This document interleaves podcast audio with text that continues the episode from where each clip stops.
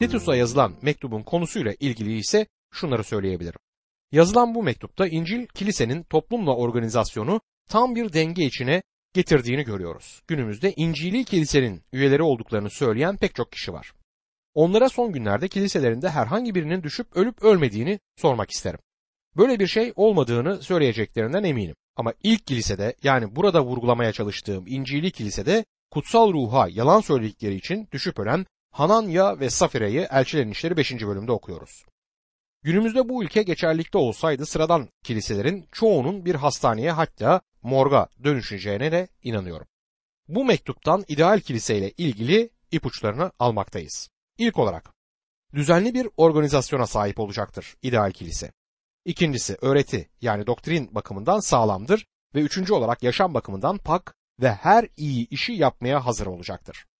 Titus mektubunun bize sunduğu İncili kilise böyle bir resim oluşturur. Timoteus'ta vurgu kilisede sağlam öğretiye olan ihtiyaçtı. Titus'ta ise kilisenin yönetiminde Tanrı'nın düzeninin önemi vurgulanmıştır. Hatta Titus 1. bölüm 5. ayette mektubun bütününün anahtarı bulunur. Geriye kalan işleri düzene sokman ve sana buyurduğum gibi her kente ihtiyarlar ataman için seni Girit'te bıraktım der bu ayette. Titus'un Girit'teki işleri yoluna sokması gerekiyordu. Birinci bölümde Paulus kilisenin düzenli bir organizasyon olması gerektiğini söyler. Beşinci ayette. İkinci bölümde kilisenin Tanrı sözünü öğretmesi ve bildirmesi gerektiği öğretilir. Titus 2. bölüm 1. ayet sağlam öğretiye uygun olanı öğret der. Kilisenin doktrinsel olarak imanda sağlam olması gerektiğinin altı çizilmiştir. Ve daha sonra 3. bölümde kilisenin iyi işler yapması gerektiğinde okumaktayız. 3. bölüm 1. ayet. Yöneticilerle yönetimlere bağlı olmaları, söz dinlemeleri ve iyi olan her şeyi yapmaya hazır olmaları gerektiğini imanlara anımsat der. Yani kilise lütuf aracılığıyla kurtulmuştur. Lütuf aracılığıyla yaşamalı ve imanını dünyaya iyi işler aracılığıyla göstermelidir. Günümüzde bu üç alanı da uygulamaya koyan bu çok önemli vurgunun üçünü de vurgulayan bir kilise bulmak neredeyse çok zor. Bazıları bu alanlardan birini, diğerleri de başka birini vurgular. Şimdi bunların her birine biraz daha yakından bakacağız. İlk olarak kilisenin düzenli bir kilise olması gerekmektedir. Elçi Paulus Korintlilere her şeyi uygun ve düzenli bir şekilde yapmaları gerektiğini 1. Korintliler 14. bölüm 40. ayette yazar. Bazen kilisede fazla bir düzen bulamıyoruz ve sık sık da bunun nedenini her şeyi yapmaya çalışan birkaç görevli oluşturur. Böyle bir kilisenin başı gerçekten dertlidir ve vaizi için büyük bir acı oluşturur bu durum. Kilisenin düzenli bir kilise olması birkaç deneyimsiz diyekon tarafından yönetilmemesi gerekir. İkinci olarak birçok kilisede sağlam doktrinin yani sağlıklı öğretinin hiç vurgulanmadığını görüyoruz. Bundan ötürü genç vaizlerin dikkatlerini bir kilise kurmaya ya da herhangi bir türde bir imparatorluk kurmakta odaklanmamaları gerektiğinin altını çizmek isterim. Onlara sadece Tanrı sözünü öğretmeleri ve bildirmelerini söyleyebilirim. Bir organizasyon kurmak yani bir sürü dünyasal işle uğraşmak, onu kurmak, bu binayı yapmak yerine erkek ve kadınların yaşamlarını bina etmelidirler. Bir kilisede her ne organizasyon kurulursa kurulsun bu onlar oradan ayrıldıktan sonra başkaları tarafından bozulabilir. Bu bir vaiz için büyük bir acı kaynağı olabilir. Ama cemaatindeki, topluluktaki insanların yaşamlarını bina etmeyi hedeflerse durum farklılık gösterecektir. Böyle yapmak her kilisenin vurguladığı bir nokta olmalıdır. Son olarak bir kilisenin her iyi iş için hazır olması gerekir. Bazen bir muhafazakar öğretiyi o kadar fazla vurgulayabiliriz ki iyi işleri yeterince vurgulamıyor olabiliriz. Buna dikkat etmek gerekir diye düşünüyorum. Bir kilisenin iyi işler yapması da gerekmektedir. Öğreti en önde gelen faktör olmalıdır ama iyi işler yapılması da gerekir. Birçok Hristiyan organizasyon dikkatlerini programlarını sürdürmek için gerekli desteği sağlamakla o denli uğraş içerisine girerler ki insanlara yardım etmekten çok bu işleri sürdürebilmek için destek arama peşindedirler ve bununla ilgilenirler. Birçok insanın yardıma ihtiyacı var. Sadece ruhsal değil. Fiziksel yardıma da insanların ihtiyacı var. İnsanlar için bir şeyler yapmalıyız. Onlara verilebilecek ruhsal ihtiyaçların yanında fiziksel ihtiyaçlarında da yardımcı olmalıyız. İnsanlara yardım etme işini sürdüren pek çok kilise olduğunu söylerken tabii ki mutluluk duyuyorum. Cemaatimizdeki insanların evden çıkamayan hastaları ziyaret ettiği, onlara kitap okuduğu, onlar için alışveriş yaptıklarını, evlerini temizlediklerini ve daha başka pek çok işini yaptıklarını duydukça seviniyorum. Bu harikadır. Devletimiz ihtiyaç içindeki insanlara yardım sağlayabiliyor ve bu da harikadır. Ama bizler gidip böyle yalnız insanlarla oturup konuşabiliriz ve bu da günümüzde çok gereksinim duyulan bir ihtiyaç ve hizmettir. Bu Titus'a mektubun sadece kısa bir özeti. Liberalizm, düzen ve doktrin hakkında önceki iki bölümü unutarak iyi işlere ele alan üçüncü bölümü vurgulamaya çalışır. Bir kilise Paulus'un ana hatlarını verdiği bu üç yönü de yaşayana dek kendisine İncili Kilisesi deme hakkına sahip değildir. Sizlere Titus mektubunun ana hatlarını aktarmaya çalışayım. Üç ana bölüme ayrılabilir. Kilisenin bir organizasyon olduğu, kilisenin Tanrı sözünü öğretmesi ve bildirmesi gerektiği, kilisenin iyi işler yapması gerektiği şeklinde üç ana bölüme ayrılabilir. Birinci bölümde kilisenin düzenliliği konu edilir. 1 ila 4. ayetler giriştir. Düzenli bir kilisede burada bildirilen taleplere uygun atanmış ihtiyarlar olması 5 ila 9. ayetlerde konu edilir. Giritlilerin kötü yanları ise 10 ila 16. ayetlerde anlatılır. Kilisenin sağlam doktrini öğretmesi gerektiği 1 ila 10. ayetler arasında ikinci bölümde, kilisenin Tanrı'nın lütfunu bildirmesi gerekliliği ise ikinci bölüm 11 ila 15. ayetler arasında anlatılır. Kilisenin iyi işler yapması gerekir. Ana hattının altında ise iyi işler kurtuluşun kanıtıdır der. 1 ila 7. ayetlerde. Ve kutsal ruhun işleriyle beraber bunlar aktarılır. İyi işler şimdi ve gelecek için yararlıdır der. Bu üçüncü ana hatta bu ise 8 ila 15. ayetler arasında anlatılır. Şimdi kilisenin düzenine ve bir organizasyon olarak yapısına bakalım. Titus 1. bölümde bu konu edilir. Titus'un giriş bölümü çobansal mektupların tipik bir örneğidir ama Pavlus'un diğer mektuplarının tipik bir örneği değildir. Titus 1. bölüm 1. ayet şöyle der. Tanrı'nın seçtiği kişilerin iman etmeleri, Tanrı yoluna uygun gerçeği anlamaları için Tanrı'nın kulu ve İsa Mesih'in elçisi atanan ben Pavlus'tan selam. Tanrı'nın kulu ve İsa Mesih'in elçisi. Buradaki kul sözcüğü uşak olarak da çevrilebilir. Asıl anlamı ise köledir. Elçi Paulus kendisini Tanrı'nın kölesi olduğunu söylerken görüyoruz. Eski antlaşmadan hayatı boyunca efendilerine kulluk etmeyi seçen köleler olduğunu duyduk. Elçi Paulus'un bu sözcüğü bu anlamda kullandığını özellikle size iletmek isterim.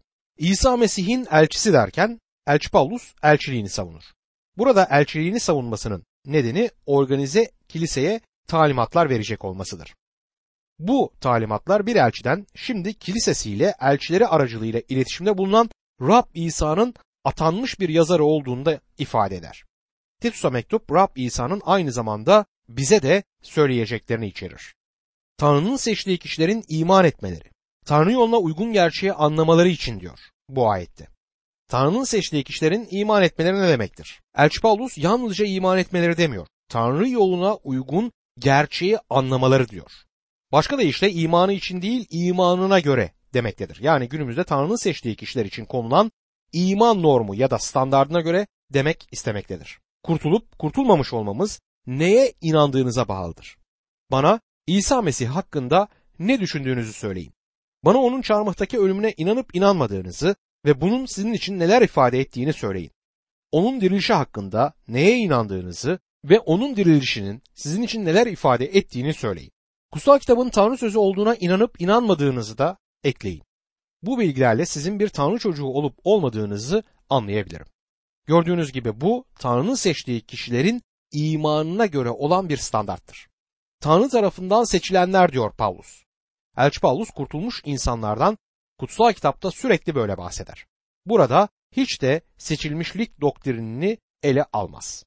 Tanrı yoluna uygun gerçeği anlamaları için derken burada kullanılan için göre anlamına gelen kata sözcüğüdür.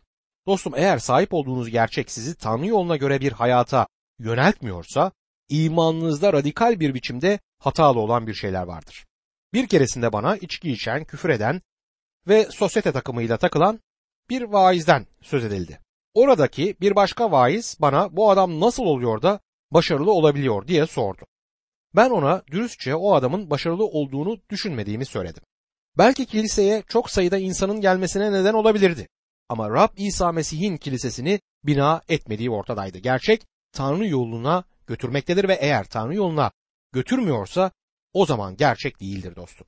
Elçi Paulus müjdeye inanıldığında bunun insanları Tanrı yoluna yönelteceği konusu üzerinde duracaktır. Çünkü Girit adasındaki insanlar Tanrı'nın lütfunu suistimal etmekteydi. Eğer lütufla kurtuldularsa istedikleri şekilde günah içinde yaşamakta özgür olduklarını söylemekteydiler. Elçi Paulus burada daha ilk ayetten Tanrı'nın gerçeğine inanıldığında bunun insanları Tanrı yoluna yönelteceğini söyleyerek bunlara yanıt verir. Lütuf kurtarır ama yaşamlarımız için belirli disiplin gerekmektedir ve bizler yüksek bir düzeyde yaşamaya çağrıldık. Tanrı'nın lütfu doktrinini günahınızı haklı çıkartmak için kullanamazsınız. Eğer lütuf aracılığıyla kurtulup günah içinde yaşayabileceğinizi düşünüyorsanız, şimdi umuyorum bunu nazik bir şekilde söyleyeceğim ama mutlaka da söylemem gerekir, lütuf aracılığıyla kurtulmamışsınız demektir. Hiç kurtulmamışsınız anlamına gelir bu. Lütuf aracılığıyla gerçekleşen kurtuluş kişiyi Tanrı yolunda bir yaşama yöneltecektir. Titus 1. bölüm 2. ayet. Elçiliğim yalan söylemeyen, Tanrı'nın zamanın başlangıcından önce vaat ettiği sonsuz yaşam umuduna dayanmaktadır diyor. Sonsuz yaşam umuduna dayanmaktadır. Buradaki düşünce sonsuz yaşam umuduna güvenmektir. Titus'ta Elçi Paulus'un lütuftan 3 zaman diliminde söz ettiğini görüyorum. Titus 2. bölüm 11, 12 ve 13. ayette bunların üçünde görürüz. 11. ayette çünkü Tanrı'nın bütün insanlara kurtuluş sağlayan lütfu ortaya çıkmıştır der. Bu geçmiştir. Ve 13. ayette mübarek umudumuzun gerçekleşmesini bekliyorum derken geleceği işaret eder. Bu da Paulus'un sözünü etmekte olduğu umuttur ve umuda bağlanmamız gerektiğini söyler. Bu umut yalan söylemeyen Tanrı tarafından vaat edilmiştir. Romalılarda Elçi Paulus Romalılar 3. bölüm 4. ayetin başında herkes yalancı olsa bile Tanrı'nın doğruyu söylediği bilinmektedir der. Bazen biz inanlılar yaşadığımız yaşamlar aracılığıyla Tanrı'yı neredeyse yalancı yerine koyuyoruz. Bir şeye inandığımızı söylüyoruz ama gerçekten inanmıyoruz ya da inanmıyormuş gibi davranıyoruz. Elçi Paulus Tanrı'nın yalan söylemeyeceğinin altını çiziyor. Sık sık Tanrı'nın yapamayacağı şeyler üzerine bir vaaz vermek istemişimdir. Tanrı'nın yapamayacağı şeylerden biri şudur. Tanrı yalan söylemez. Ayrıca sizin her gün ancak Tanrı'nın hiçbir zaman görmediği bir şeyi gördüğünü de bilmenizi isterim. Siz kendi denginizi görürsünüz. Tanrı hiçbir zaman kendi dengini görmedi. Biz yalan söyleyebilirken neden Tanrı yalan söylemez? İşte siz Tanrı'nın yapamayacağı bir şeyi yapabilirsiniz. Çünkü Tanrı'nın kendine sadık olması gerekmektedir. Tanrı kutsal ve doğrudur. Bu onun doğasıdır ve doğasından ötürü yapamayacağı bazı şeyler var. Bunun nedeni bunu yapabilmesinin imkansız oluşu değildir. Ama Tanrı'nın doğasına sadık oluşundan ötürü bunu yapamayacağıdır. Tanrı doğrudur, Tanrı adildir ve hiçbir zaman kandırmaz. O güvenebileceğimiz kişidir. Zamanın başlangıcından önce vaat ettiği yazılan bu vaat ezelden yapılmıştır. Titus 1. bölüm 3. ayette ise kurtarıcımız Tanrı'nın buyruğuyla bana emanet edilen bildirde Tanrı kendi sözünü uygun zamanda açıklamıştır der. Uygun zaman Tanrı'nın kendi zamanı demektir. Tanrı yaptıklarını gayet düzenli bir şekilde yapar. Tanrı bir erik ağacını ilkbaharda çiçek açmak üzere yaratır. Erik ya da şeftali ağacı o güzel tomurcuklarını ilk kar yağdığında çıkarmayacaktır. İlkbaharı bekler.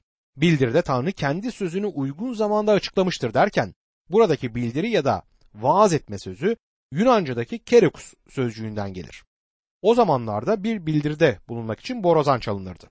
Eğer bir yönetici bir bildirde bulunmak istiyorsa bir borazancı gelip borazan çalardı ve bildiri duyurulurdu. Buradaki düşünce budur. Tanrı'nın doğru zamanda sözünü bir bildiriyle gösterdiği söylenir. Bundan sonra kurtarıcımız Tanrı'nın buyruğuyla sözü bildirmenin kendisine emanet edildiğini ekler. Titus 1. bölüm 4. ayette ortak imanımıza göre öz oğlum olan Titus'a Baba Tanrı'dan ve kurtarıcımız Mesih İsa'dan lütuf ve esenlik olsun der. Öz oğlum olan Titus diyor ya da gerçek oğlum Titus'a. Elçi Paulus Titus'u Rab İsa Mesih'e iman etmeye yöneltmişti. Titus, Elçi Paulus'un ruhsal oğluydu. Ve ortak imanımıza göre der. Ortak iman hepimiz tarafından paylaşılan bütün inanların sahip olması gereken imandır. Rab İsa Mesih'e diri bir imanı tasvir eder. Baba Tanrı'dan ve kurtarıcımız Mesih İsa'dan lütuf ve esenlik olsun derken Tanrı'nın lütfu görünmüştür ve bu yüzden Tanrı bugün bizlere lütfunu uzatmaktadır. Sizi bilmem ama ben Tanrı'nın merhametinden oldukça yararlanıyorum. Bana karşı iyi davrandığı için ve bana inatçılığım ve itaatsizliğimin gerektirdiklerini yapmadığı için de minnettarım.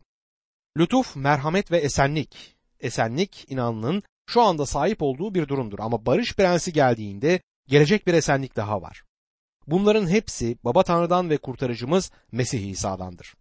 Düzenli bir kilisenin istenilen şartları yerine getirmek için atanmış ihtiyarları olması gerekir. Bu epey uzun bir başlık ama aynı zamanda kutsal kitabın çok önemli bir kısmıdır. Titus 1. bölüm 5. ayette geri kalan işleri düzene sokman ve sana buyurduğum gibi her kentte ihtiyarlar ataman için seni Girit'te bıraktım der. Elçi Paulus Titus'u Girit'te ihtiyarlar, ruhsal önderler olduğu yerel kiliseler düzenlemek için geride bıraktığını söyler. Girit adası Akdeniz'deki en büyük adalardan birisidir. Bütün Yunan adalarında olduğu gibi bu adada da oldukça mitoloji ve geleneksel bağlar vardı. Geleneklerine göre Giritlilere yasaları veren ilk kişilerden biri Minos'tu. Oradaki Egeli korsanları yenmiş ve bir donanma kurmuştu. Truva Savaşı'ndan sonra adanın ana kentleri kendilerini birkaç cumhuriyet olarak düzenlemişlerdi. Bunların çoğu bağımsızdı. Girit yaklaşık İsa Mesih'ten önce 67 yılında Roma İmparatorluğu'na bağlandı. Buradaki ana kentler Knossos, Sidonya ve Gortina'ydı. Ve belli ki şimdi bütün bu yerlerde kilise vardı. Elçi Paulus bu adada epey etkin bir müjdeyi yayma etkinliği gerçekleştirmişe benzer. Ama kutsal kitapta bunun hiçbir kaydına rastlamayız. Roma'ya yolculuğundan önce Girit adasına gittiği hakkında hiçbir kanıt yoktur. Ama bu kısa mektupta bize verilen bilgilere göre Paulus oradaydı ve kendisi aynı zamanda Titus tarafından kurulan kiliseleri düzenlemesi için Titus'u da orada bıraktığı anlaşılır. Öyle görülüyor ki Epe Girit oldukça kötü bir yerdi ve orada yaşayan insanlar iyi insanlar değildi. Elçi Paulus kendisi onların yalancı olduklarını söyler ve o zamanlarda gerçekten de böyle olmalarıyla ünlüydüler. Yunanca'da kretizein diye bir sözcük vardır ve bunun anlamı bir Giritli gibi konuşmaktır. Yani yalancı olmakla eş anlamlıdır. Girit'in kendi şairlerinden biri yüzlerce kenti olan Girit yalana teslim olmuş olduğu halde bunu inkar edemez diye yazar. Bu kişiler yalancılıklarıyla tanındıkları ve Elçi Paulus onlar hakkında daha başka, çok da övgü sözü sayılmayan şeyler söylediği halde birçoğu Rabbe iman etmişti ve Elçi Paulus Titus'a onların kiliselerini organize etmesini yazdı. Her kentte geriye kalan işleri düzene koy ve ihtiyarlar ata dedi. Bir ihtiyar ya da gözetmen olma armağanı ellerini bazı adamların başına koyup küçük bir tören yapmak demek değildir. Bunu yaparak bir kişi gözetmen, vaiz ya da ihtiyar olmaz. Ama ihtiyarlık armağanına sahip kişilere bunu yapmanın önemli olduğuna da inanıyorum. Bence Girit'teki kiliselerin ihtiyarları vardı ama hiçbir zaman atanmamış ya da bu iş için ayrılmamışlardı. Bunlar kiliselerin denetimini yapma armağanına sahip kişilerdi ve bu armağanı bir yetki sahibi olmadan kullanıyorlardı. Titus'un her kentte ihtiyarlar ataması onları bu iş için ayırması gerekiyordu. Benim seni atadığım gibi diyor Paulus. Ben seni atadım Titus ve senin de bu kentlerde ihtiyarlar ataman gerekir der. İhtiyarlık görevinde olan birinin bir ihtiyarın armağanına sahip olması gerekir. Kilisede görevli yapılan bazı insanlar vardır ki bu konuda hiçbir armağanları yoktur. Bugünümüzde birçok kilisedeki sorunun önemli bir kısmını oluşturur ve diğer bölümünde armağanı olan iyi adamların oluşu ve bunların kilisede yetkili konuma getirilmemesi oluşturur. Bunun sonucu olarak kiliselerimizin bazıları yanlış kişileri görevlendirmektedir ve bu da çok büyük sorunlar ortaya çıkartır. Bu konumda olan kişilerden bazı taleplerde bulunulmaktadır. Titus 1. bölüm 6. ayette ihtiyar seçilecek kişi eleştirilecek yönü olmayan tek karılı biri olsun. Çocukları imanlı olmalı. Sefahatle suçlanan ya da asi çocuklar olmamalı diyor. Eleştirilecek yönü olmayan bu kusursuz, günahsız olması gerektiği anlamına gelmez. Kendisine karşı yapılan suçlamaların doğru bulunmaması gerektiği anlamına gelir.